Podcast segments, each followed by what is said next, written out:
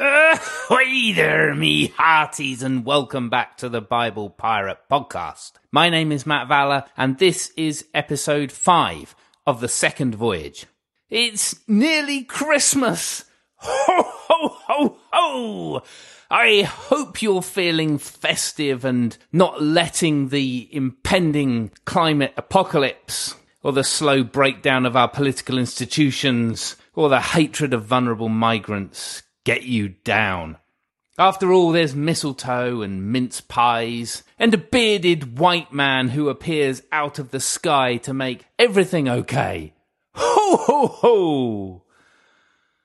Ah, uh, me hearties. Maybe it's just the weather, but um, I am feeling a tad on the bleak side of things. I live in this beautiful place called Cornwall. It's an ancient nation colonized long ago by the English. And I live on the side of a steep hill uh, where a creek comes inland from a tidal estuary. And I record this podcast in my yellow shed, uh, which now has a little pirate hanging over the door, thanks to my good mate Marcus Kerno, who uh, came over to visit from Melbourne in Australia. Uh, so I'm on this hillside, and the shed has windows, uh, so I can see quite a long way. Uh, it's amazing, really. Uh, but the view changes a lot with the seasons. Uh, in the summer, it's green and full of life. But once we hit winter, it's just bleak and barren.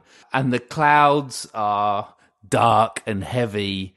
And it does affect me quite a lot. Uh, I don't know if you find this, but I find I have to take care of my own mental well-being a lot more at this time of year. But Brexit is getting me down a bit, to be honest. Uh, I don't personally want to leave the EU, but the thing that is really affecting me is what the whole process has done to British society. I'm looking around the world and it seems like similar divisions are elsewhere. America, of course. Enough said. Australia. What's going on? I'm reluctant to mention the name of your Prime Minister uh, in case it's changed by tomorrow when I have to upload this podcast. Seems like a lot of us are hostage to right wing parties tearing themselves apart, but still somehow running the show. But there is literally only one week to go until the big white man in the sky comes to relieve our pain with an injection of consumer capitalist spectacle. Sort of like Tony Blair with a beard. You know, red on the outside. All this Northern Hemisphere blues, eh? You Antipodeans with your beaches and your sunshine and you're throwing another shrimp on the barbie. You know, I've been really privileged to travel a lot over the last five years. Uh, I think I've visited something like 30 different places across all six continents. And you know, the biggest culture shock, the, the thing that weirded me out the most was walking down Bourke Street in Melbourne one December with all the Christmas decorations up. I think it's Bourke Street, right? The one, there's one with like a big department store uh, with a huge window display and people queuing to view it, and then all these decorations right across the street, kind of hanging from up high. I never really thought about it before, but British Christmas imagery uh, and American, of course, because there's no escape. The backdrop of winter is is really integral to the whole vibe. So walking down Bourke Street and uh, I'm in my shorts and my t-shirt and the sky is perfectly blue with the early summer sun and there's Santa Claus and a snowman uh, and you know maybe there's like the odd penguin in a Santa hat you know just to show that we're nearer the South Pole but the whole thing is very European. Even to the point of there I once saw a Christmas wreath, uh, which is a tradition drawn from the winter solstice. And yet the whole thing is also sort of not quite European. There's something uh, recognizably different about it. And genuinely, it discombobulated me the first time I saw it. Now, Christmas on Bourke Street is just one example of something that is increasingly common around the world, which is the experience of a hybrid culture. Hybrid cultures are not a modern invention. Terah set off from Ur of the Chaldeans and took his family to a new people in a new place. But the technological advances that mean we can travel so easily and cheaply, plus the rapid global trend of humans moving to megacities, plus the utterly disruptive advent of the internet, which brings people together in all kinds of unexpected ways, has meant that cross cultural interaction is now the norm for the majority of people on the planet. And that experience leads inevitably to the proliferation of hybrid cultures. This is an episode about hybrids. I want to pause in the story so far and look back for a moment. We've still got a long way to go in this second voyage, but we've journeyed through the whole of Genesis, which is no mean feat. And my reading of Genesis has been a story about hybrids. Britain's national dish, it has been claimed sometimes, uh, is now a curry called chicken tikka masala. It's Indian food, uh, but it was invented in Glasgow or Birmingham, uh, depending on who you talk to. It's a hybrid, but the hybrid is not one part India plus one part Britain. The hybrid only really makes sense when it's a moment in a story. Indian chefs in the West Midlands or Scotland or wherever inventing new takeaway dishes. It didn't just appear out of nowhere.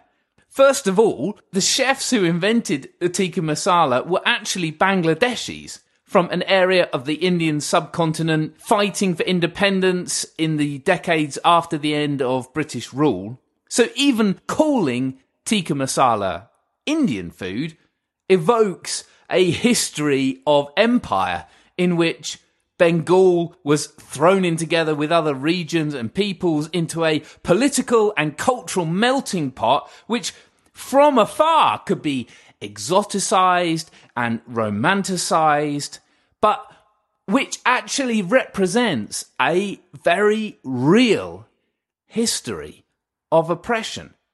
So, on the one hand, tikka masala is a triumph by a group of immigrants who have created something new in an often inhospitable society that eventually becomes beloved by all. But on the other hand, its hybrid nature is a reminder that Britain plus India is not a symmetrical equation. It's asymmetry. The power difference between the two makes the hybrid more complex and more contested.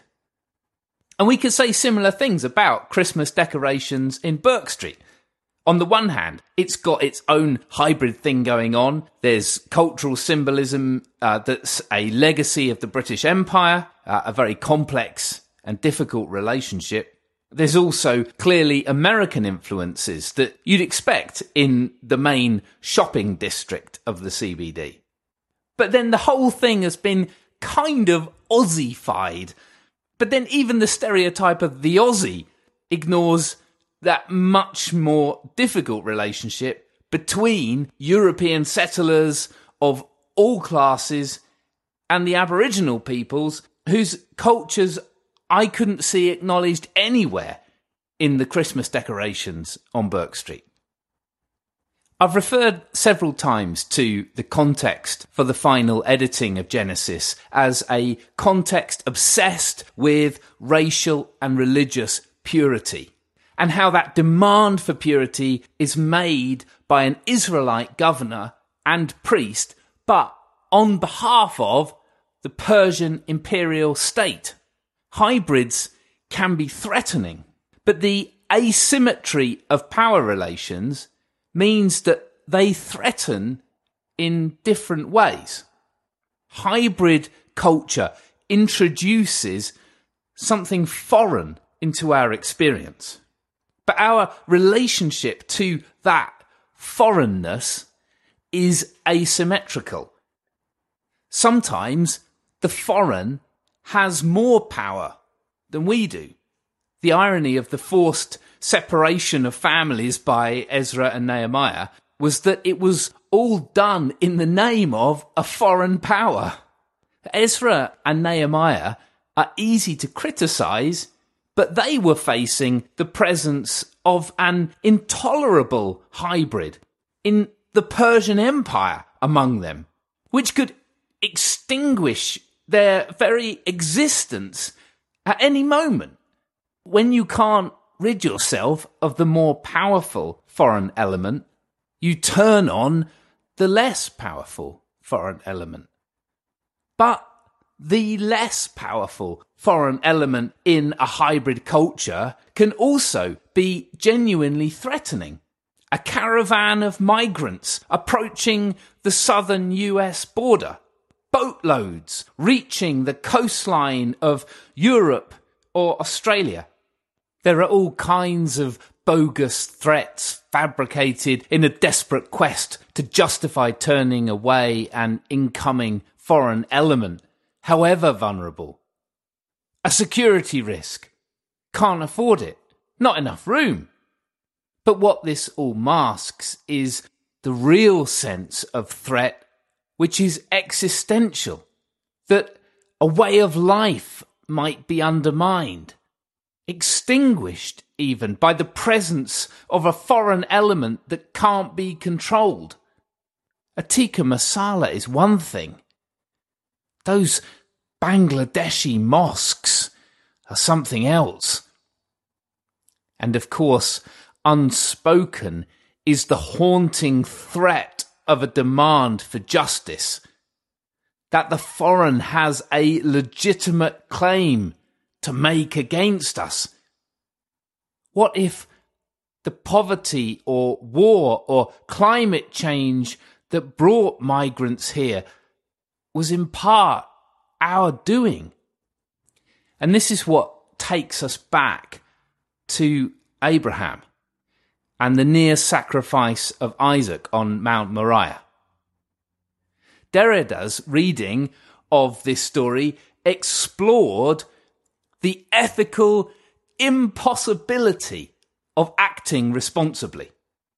That we can never adequately fulfill every ethical demand placed upon us. And yet, he said, through the organization of our societies, we set up the sacrifice of young lives every day as we exploit economies, plunder resources, and withhold the means to save lives, whether from hunger or disease or war. And he's right.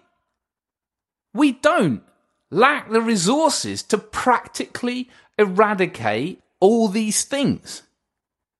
We simply lack the will, the collective responsibility.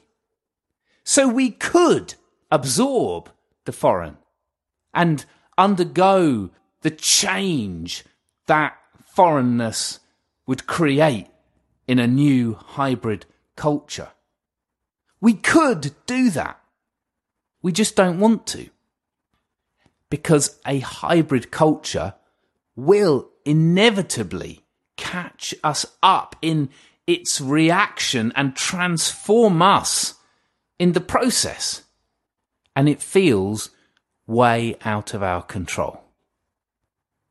So, Brexit again for a minute.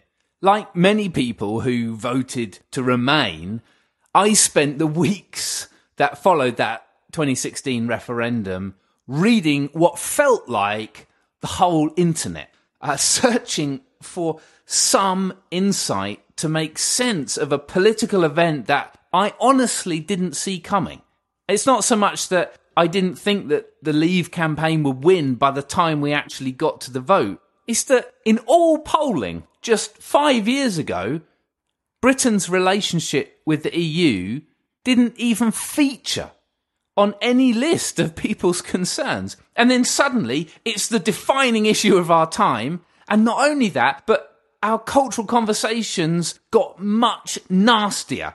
And what seemed like an increasingly progressive, multicultural society pretty quickly was revealed as something quite different.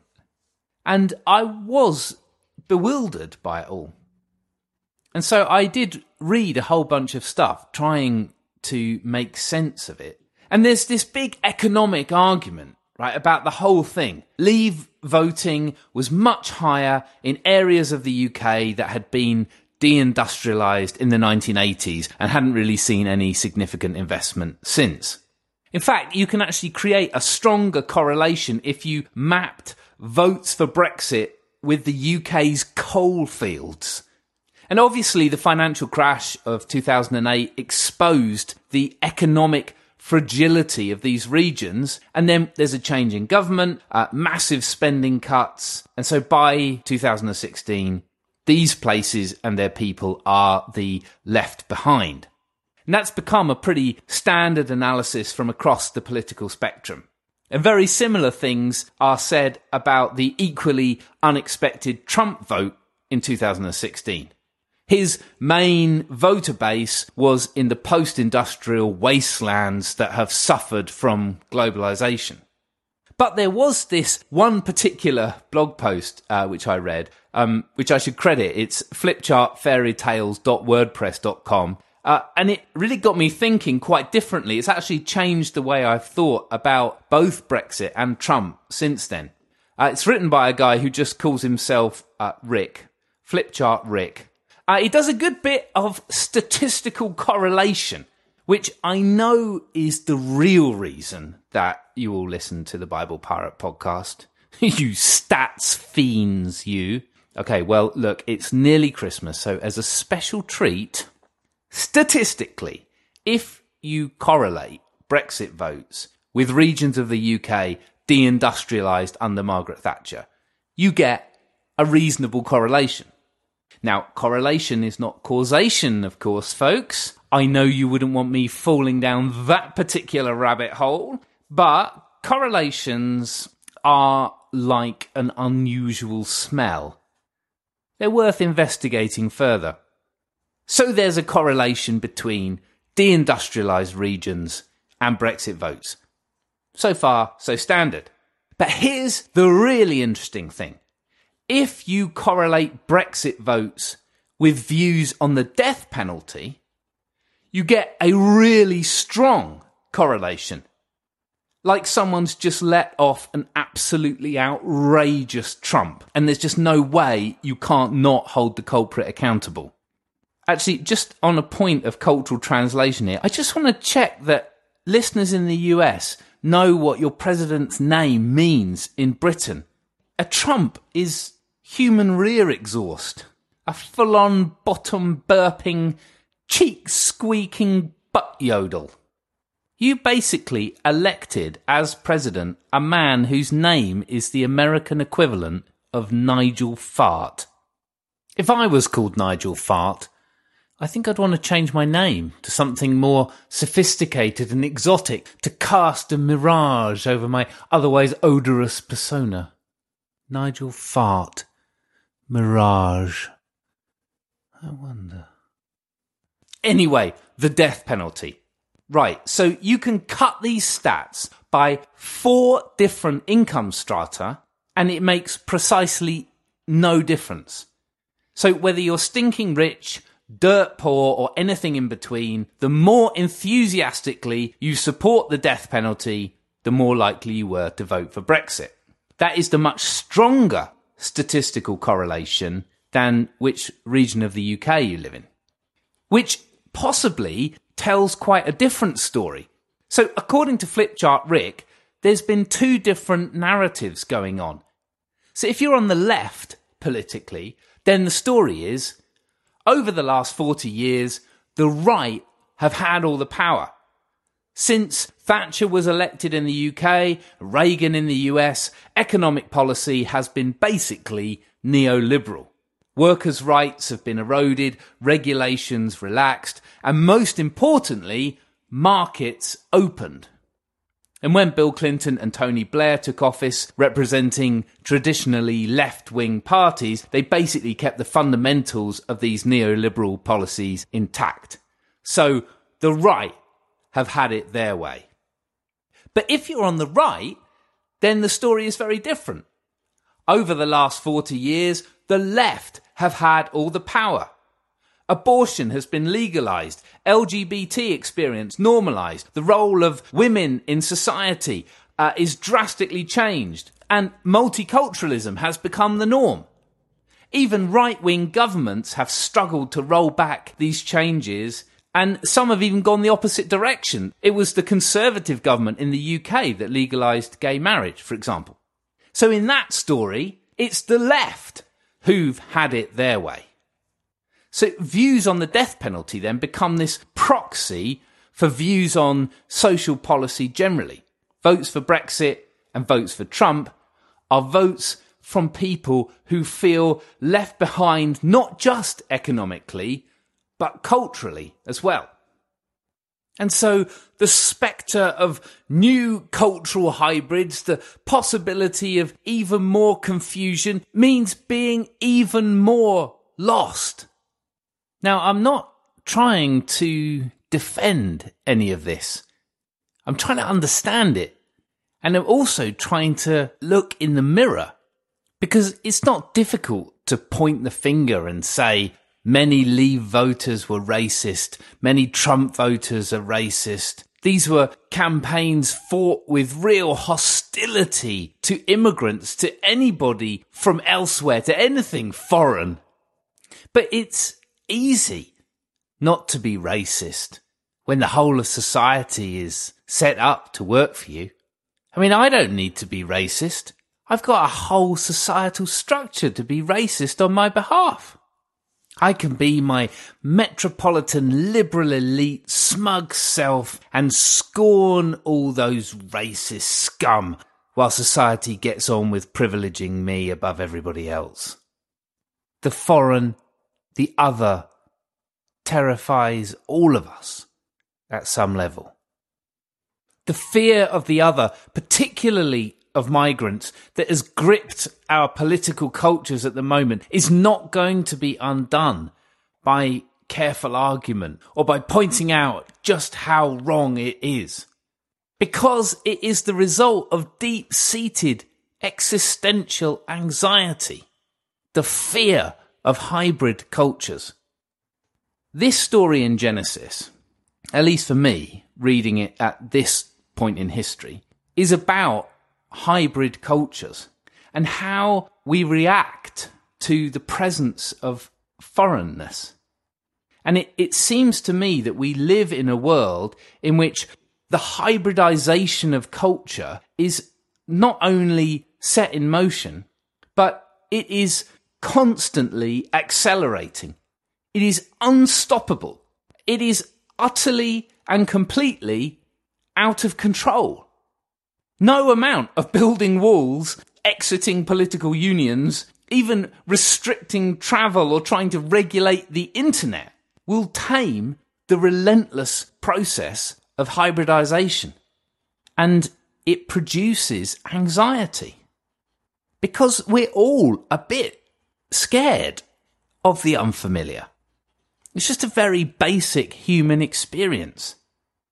And that anxiety can drive us to want to control things more. But control is a fantasy. The people who confidently say we're going to take back control are engaging in fantasy play. And I don't mean that as a joke. I mean it really seriously. I talked about this in uh, episode 5 of The Maiden Voyage. Eventually, the fantasy of control leads to the fantasy of an apocalypse where we start believing that if we could just reset everything and start again. But Genesis opens up with a hybrid God, Elohim, part Canaanite, part Israelite, a plural proper name, looking on the face of the foreign, of the other, that represents chaos to Elohim's order, but from that hybrid moment of intolerable anxiety, Elohim creates and shapes a world. And in fact, the prologue to Genesis, those first 11 chapters, is bookended by the same relentless hybridity as the story of Babel exposes the instability of any original. That the very name of God is confusion. But confusion to what? And to whom? What is it that gets threatened by this instability? It is the great city that wants to make a name for itself that is confused and so thwarted. The great city on the plains of Shinar. That's not a difficult code to crack. This is Babylon. But as we read in the story of Joseph, Egypt is also code for Babylon, which in turn becomes code for Persia. It is the way of the empires to separate, but the way of the gods to confuse. The way of the empires to divide and rule, but the way of the gods to produce hybrids and instability, but from them to create. At least that was the way of Elohim. Yahweh was insecure about humans taking his place, becoming like the gods, and putting down roots in land. So he tore woman from man, separated humans from gods, and drove a wedge between brothers, which led to murder. And yet, in the story of the sacrifice that uh, I've made central to this reading of the rest of Genesis, it was Elohim that commanded Abraham to sacrifice his son, and Yahweh who rescued him. The hybrid God, Elohim, who insists that fidelity to one's own people, one's own family, one's own cultural future be sacrificed to the demands of a hybrid world. And the other God, Yahweh, who cuts loose and makes for the desert. Both Elohim and Yahweh destabilize the projects of empire. But one responds by making hybrids, the other responds by going pirate. It's Yahweh who makes temporary autonomous zones away from the empire, but also away from the relentless demands of Elohim's hybrid world. Whether it's tikka masala, Christmas on Bourke Street, or any other of the hybrid results of globalization, the asymmetry of power is always evident. You can travel to the most remote places on the planet and still find American fashion, American technology, and America's language. Elohim wants to frustrate the separation wrought by empire, the divide and rule of imperial strategy. But Elohim has insufficiently reckoned with the imperial power still present in hybridity. Of course, you can look on the face of the other and create a whole new world if you're a God. How magnanimous! Yahweh understands the perils of hybridity, especially for the family of Abraham, who could so easily be sacrificed to satisfy imperial whims. So, which of these gods has it right? Is a question that will haunt the rest of this story because these complex questions about hybrid cultures is what sets us up for the rest of the story in this second voyage, because we are going to be reading one of the greatest migration stories of all time. It might not cover the furthest distance, but surely it is the most dramatic. It's actually International Migrants Day today, which feels like an appropriate place to say Merry Christmas. Enjoy whatever hybrid cultural form of the festival you practice, and I'll see you next year for more stories beyond the horizon.